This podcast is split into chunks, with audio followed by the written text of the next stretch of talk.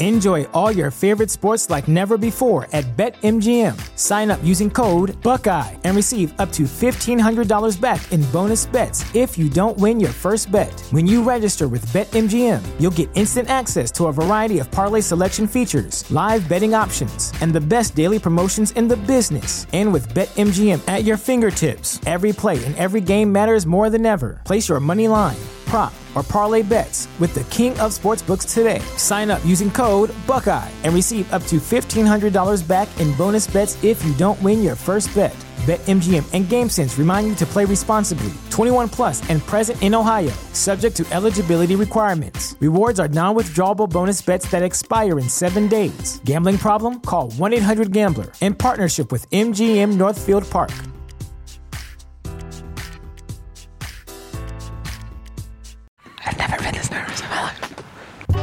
Greetings from Longtime No See the podcast. Every week, we'll be inviting two blindfolded comedians to answer a series of questions about their careers, lives, and opinions. Now, let's remove those blindfolds and start the show. Hi! What would your opening line with your celebrity crush be? Loved you in Harry Potter. Worst date you've been on? A man bit my neck mole off once. You did what? A man bit my neck mole off. Oh my god, Jack almost fell off his chair. Be sure to follow and subscribe to the podcast. So, you want to be a rock and roll star? No? Well, how about a podcast star? Well, as it turns out, there's a new all in one platform just for you. It's called Anchor, and it's the easiest way to make a podcast. And check this out it's free. There's creation tools that allow you to record and edit your podcast right from your phone or computer, and then Anchor will distribute the podcast for you so it can be heard on Spotify and Apple Podcast and, you know, everywhere else in, uh, in podcast land. And what's even better, you can actually make money from your podcast. Go figure. Uh, no minimum listenership on that. It's everything you need to make a podcast in one place. So go ahead. Download the free Anchor app right now or go to anchor.fm to get started. So, what are you waiting for? Podcast stardom is within your reach.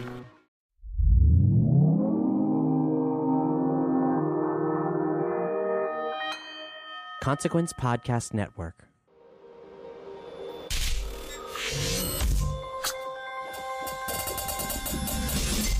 Welcome to another edition of Kyle Meredith with, an audio interview series presented by WFPK Independent Louisville, Consequence of Sound, and the Consequence Podcast Network. Whether you're listening on YouTube or one of the uh, podcast channels like iTunes or Podchaser, uh, please do give us a, a rating or review while you're over there.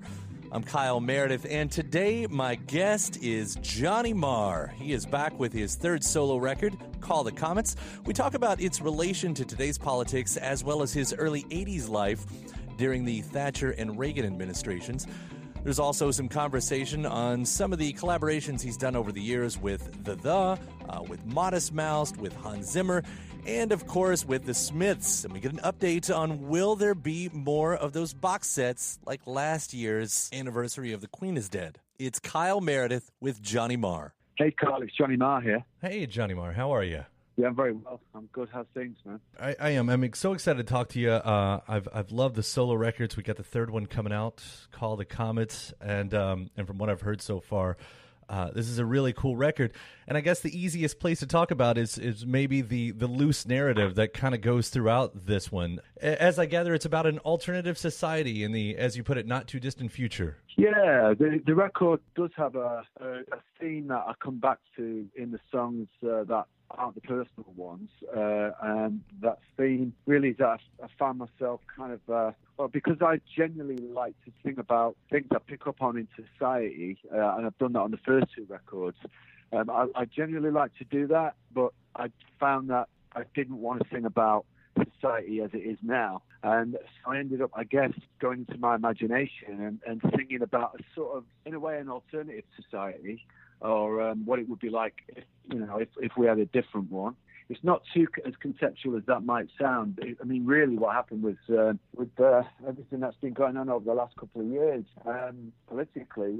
I, I just didn't want to be brought down by, or have my work, my record brought down by singing about the political scene, but you know you can't help but think about the world you live in. So I ended up kind of, as I say, going into my imagination somewhat and um, singing about what it would be like. There's a few songs on there that are kind of what it would be like to be in a different society. The opening song, "Rise," is pretty much two characters, you know, man, woman, lovers, you know, partners, friends, me and the audience, whoever, kind of going, all right, well, we've got this new future to deal with.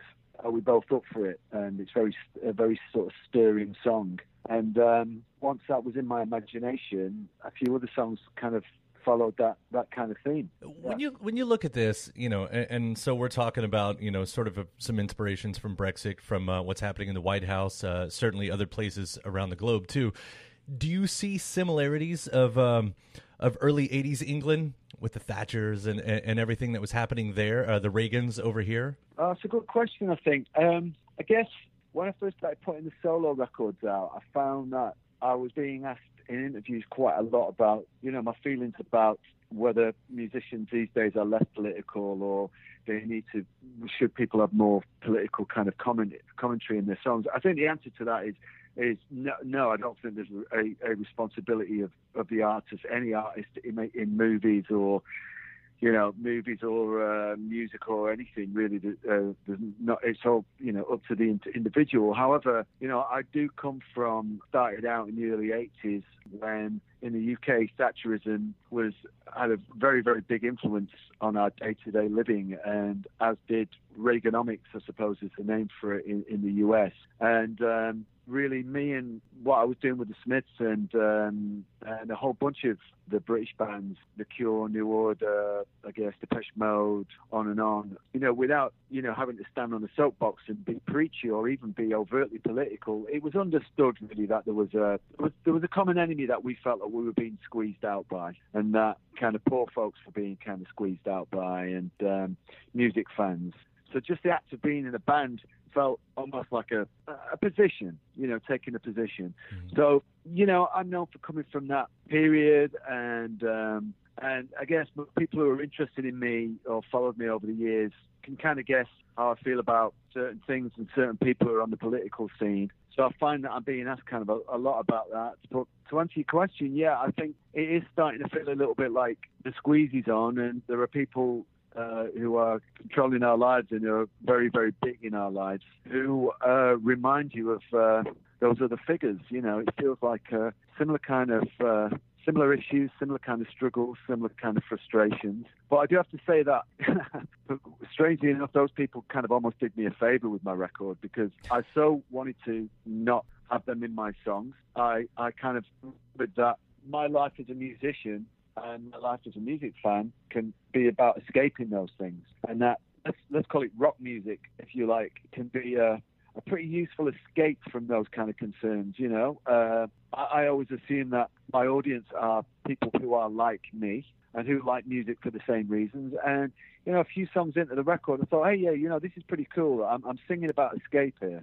You know, there's quite a few songs that are about different, just getting away from it. And with the exception of one song, which is called Bug, which is directly influenced by the feeling of the, the virus spreading through us, the virus that is the you know the right wing ideology. With the exception of that song, the record is is a musician escaping into his band and his life, his music, in, in, music, and hopefully I've, I've made a record that when people listen to it can make them feel like they're escaping too. You know, I've, I've got no answers to to uh, what ails us, and uh, I, I I don't feel myself that I, I'm smart enough to have any kind of solutions, but uh, I think if I can make for a really interesting list, then I'm doing my job, you know. I mean, you can definitely get that. And I sort of had that written here uh, escapism and, and, inspiration because I know one is to, you know, to kind of pull away from maybe the uglier stuff out there and then to kind of give that inspiration to make that better life. And I know that's that's heard throughout this record. So, um, I'm good. Uh, yeah, I'm glad you picked up on that. Yeah, and and I know there are a lot of you know singular issues that you could focus on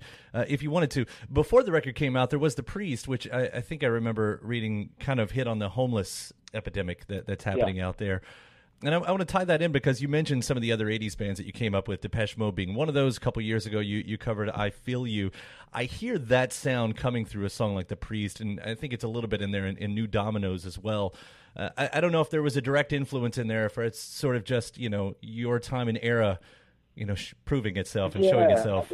Well, you know, th- there's a very practical reason for that, and that's uh, my studio space is in a is in an old factory. It's, it's on the, the top floor of a uh, an old factory building on the outskirts of town, and um, I think the environment feels very industrial, you know, and um, that kind of seeped into it without a doubt. Uh, being high up there in this big industrial place uh, makes you feel a certain way, and and and I like that kind of music anyway. It's, it's to me, it's uh, when those bands were starting out, uh, in, when we were all starting out in the early '80s. It was quite exciting to take the technology of the drum machines and kind of mess with them a little bit. I think that felt very forward-looking to me, and um, it's the songs you mentioned, um, The Priest and New Dominions, and, and there's a couple of others on the record, were a direct result of me following that process where I took a drum machine and I put it through a bunch of guitar pedals and with echo on and lots of reverb and made this big, big kind of uh, industrial kind of noise. And um, I thought, oh yeah, that's a kind of cool, cool atmosphere that I've set up there. It isn't necessarily me taking a song into my band and playing on a on a guitar and singing and saying this is the way the song goes. So I'll join in. It's very it's that kind of industrial process. So uh, I like that. It still feels it it it feels much more musical and creative than pushing a mouse around on a computer screen and pulling down a bunch of menus. You can design a similar kind of effect, and there are plenty of great electronic programmers out there who, who can follow that process. But you know, I'm, I'm, from the kind of original days where it's fun to take a drum machine and, and put it through a, a bunch of guitar amps and try and get a performance out of it and, and, then build a song on top of that, which is what I did with a few of the numbers. And uh, then, me and the band then have to, to learn how to play that, and that's uh, that, that still feels strangely futuristic to me, and uh, it creates a the kind of sound that those machines create is, uh, is uh, sort of strangely soulful in a very cold, cold way, you know. Right. I, I, think that's made it sound a bit more. I don't know if that's the right phrasing, but I, I think it's a, this one's a more British album, a British sounding album than the, than the previous two solo records were. Is sort of what I imagine right. with those factories, with those darker tones, with those minor keys. You know, this one feels like a more British record than than the last two. I don't know if you hear it that way as well. Uh, you know, I, I hadn't actually thought of that um, before. It's interesting. I think I think it's a more dramatic record, and I think you know what you're talking about. The songs are some of the songs are a little longer and um, a little more, yeah, emo- emotive and dramatic.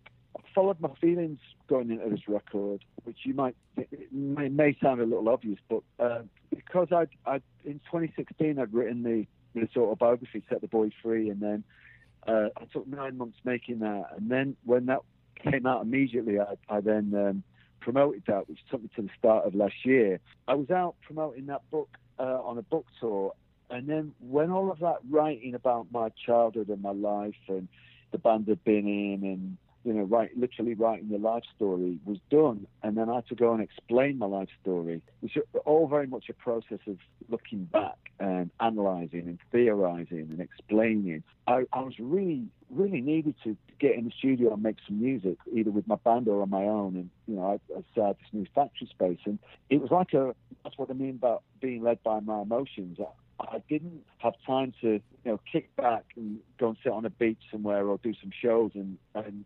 conceptualize the next record too much, uh, really get my themes together. I just wanted to make music. So I would go in studio and, uh, as I say, plug in machines or plug in my guitar and I was just led by my feelings. I didn't have any concept. And I think because I've been through a period of introspection with the book and um, I was in this space, I think that led for it to be a more, um, I would say more honest, but a more um, personal some of the songs are more personal. Let's put it this way: on the first two records, I definitely had a, an agenda to not play anything longer than four minutes or four minutes 10 mm-hmm. um, I wanted the songs to be very much daytime music, what I call outside music. So I wanted the first two solo records to sound good in people's earphones when they're on the way to work or on the way to college or on the way to the gym or on the way back from school. Very much about eh, the daytime uh, and have that daytime energy. Whereas Call the Comet is a little darker, as you as you mentioned. Like there's more, more minor keys and um, more feelings of yeah, exploring my, my, sort of emotions a little bit more. There's Actor Attractor does that, I think, and the, definitely the song "Walk Into the Sea." That's a song that I, I think could only have been made once I got the first two solo records out of the way. I think uh, it's a beautiful record and Now, I know you're taking it on tour and you're going to be playing songs from your entire career. Uh, I, I, know that probably means some songs from the Smiths, but does that also mean do, do you play songs that you did with Modest Mouse and The The when, when, when you do the live shows? You know, I don't. Um, I think one oh uh, no, I don't. I do with Electronic, uh, the band I had in the '90s with Bernard Sumner mm-hmm. from New Order. Um, I think that's because both The The and Modest Mouse are actually out touring those songs now. So uh, I don't know. I felt like it might be a little different in The The, but in Modest Mouse, I definitely felt like I was uh, guesting in that band, and it's Isaac Brock's band. Uh, I think you know he put Isaac had already put an awful lot of his life into his band before I joined the band. So uh, I don't know. Maybe I'd do a crazy encore one night when I maybe do a, a song that I'd written with those band with that, that band or something. But I don't know. It, it's the Smiths was different because I formed that band and Electronic. I formed that band too. So uh, those songs, those bands felt a little bit more like um, you know I created them from scratch. So I think maybe subconsciously that's why I do that. You know, but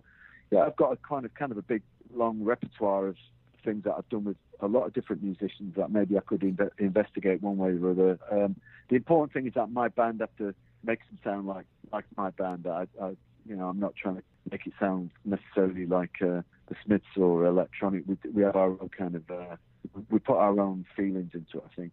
You know, now that you're really into the solo career, you know, now we're album three. Now this is really, really real do, do you think your days of joining bands and i'm not talking about collaborations but you know like you'd done with yeah. Modest Mouse and that do you think that's in the past and this is this is now what we've what I, we're getting yeah i do to be honest carl because this feels very much like my day job um, running the band fronting a band is uh, gives you plenty to plenty of work to do and plenty to think about and it gives me a lot of outlet as well you know so any free time that i may have in the future I, I like to be taken up by looking for, for uh, uh, inspiration for songs, song titles, concepts of songs, a, a, lot of reading, a lot of watching films, and uh, with my antenna up for things that I can sing.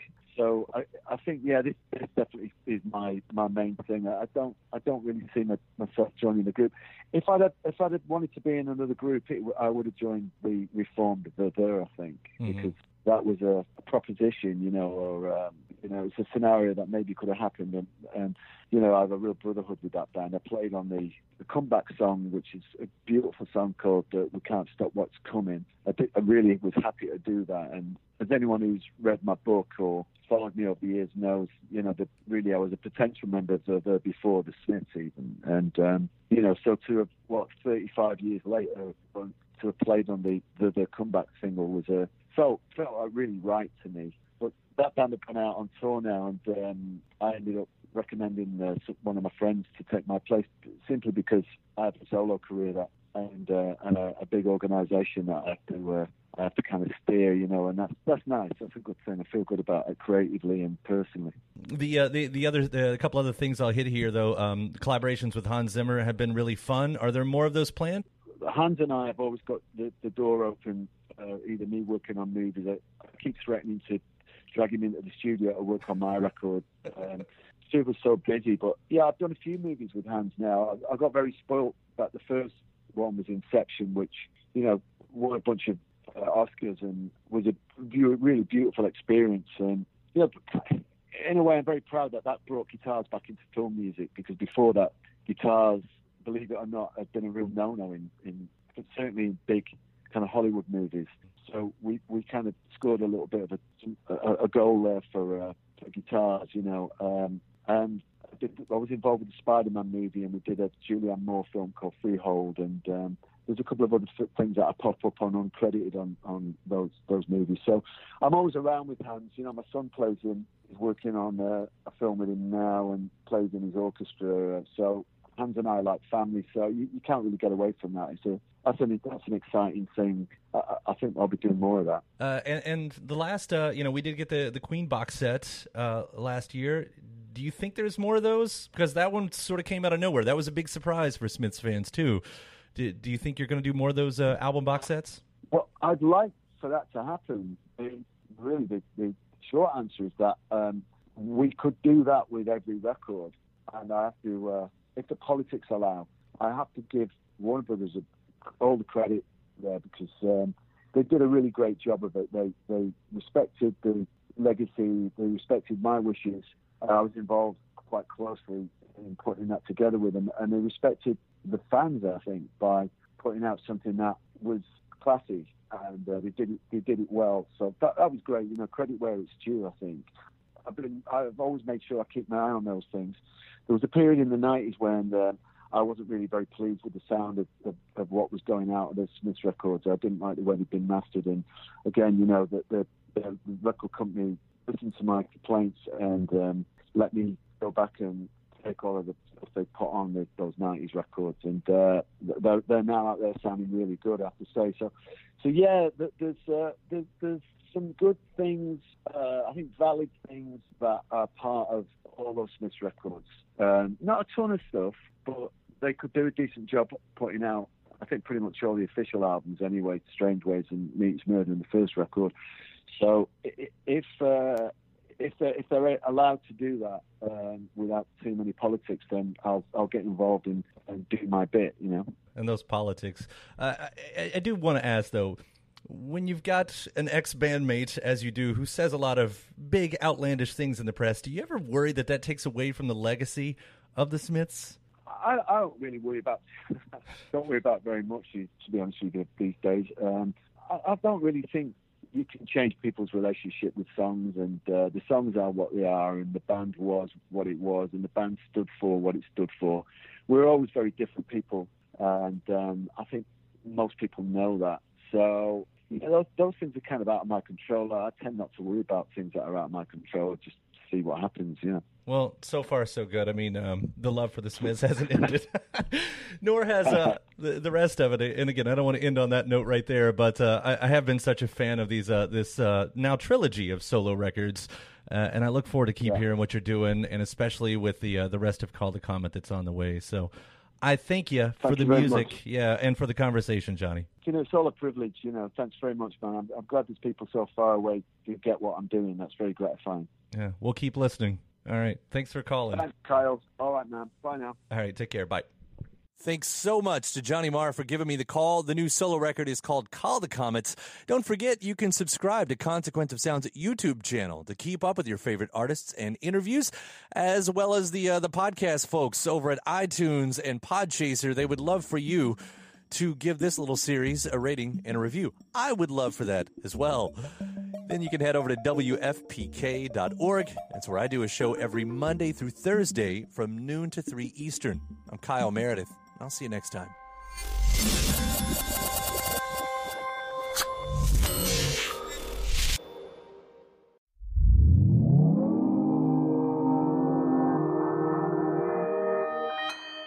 Consequence Podcast Network. When you need mealtime inspiration, it's worth shopping Kroger, where you'll find over 30,000 mouthwatering choices that excite your inner foodie. And no matter what tasty choice you make, you'll enjoy our everyday low prices, plus extra ways to save, like digital coupons worth over $600 each week. You can also save up to $1 off per gallon at the pump with fuel points. More savings and more inspiring flavors make shopping Kroger worth it every time. Kroger, fresh for everyone. Fuel restrictions apply. When you need mealtime inspiration, it's worth shopping Kroger, where you'll find over 30,000 mouthwatering choices that excite your inner foodie. And no matter what tasty choice you make, you'll enjoy our everyday low prices, plus extra ways to save, like digital coupons worth over $600 each week. You can also save up to $1 off per gallon at the pump with fuel points. More savings and more inspiring flavors make shopping Kroger worth it every time. Kroger, fresh for everyone. Fuel restrictions apply.